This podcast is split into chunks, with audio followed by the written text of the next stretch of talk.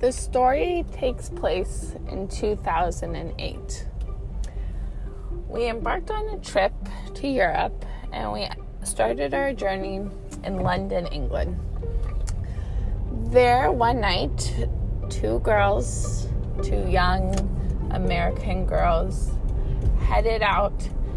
And I don't know how they got detached from the group, but they found themselves amongst two very tall, handsome men Sorry, Luke, but this story must be told. And the two girls decided that they went by the names Taylor and Kinsey. Where they came from, who knows.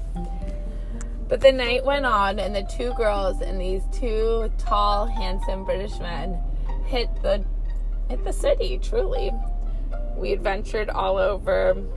I think there was a kiss or two here or there, but really, it was just a night filled with adventure, laughter, and two stupid, innocent, naive girls living this ultra ego life. And it was wonderful. And with you, Meg, it is the start of every journey like that. They're always fun, they're always wonderful, and they're always adventurous. We are always up to trouble.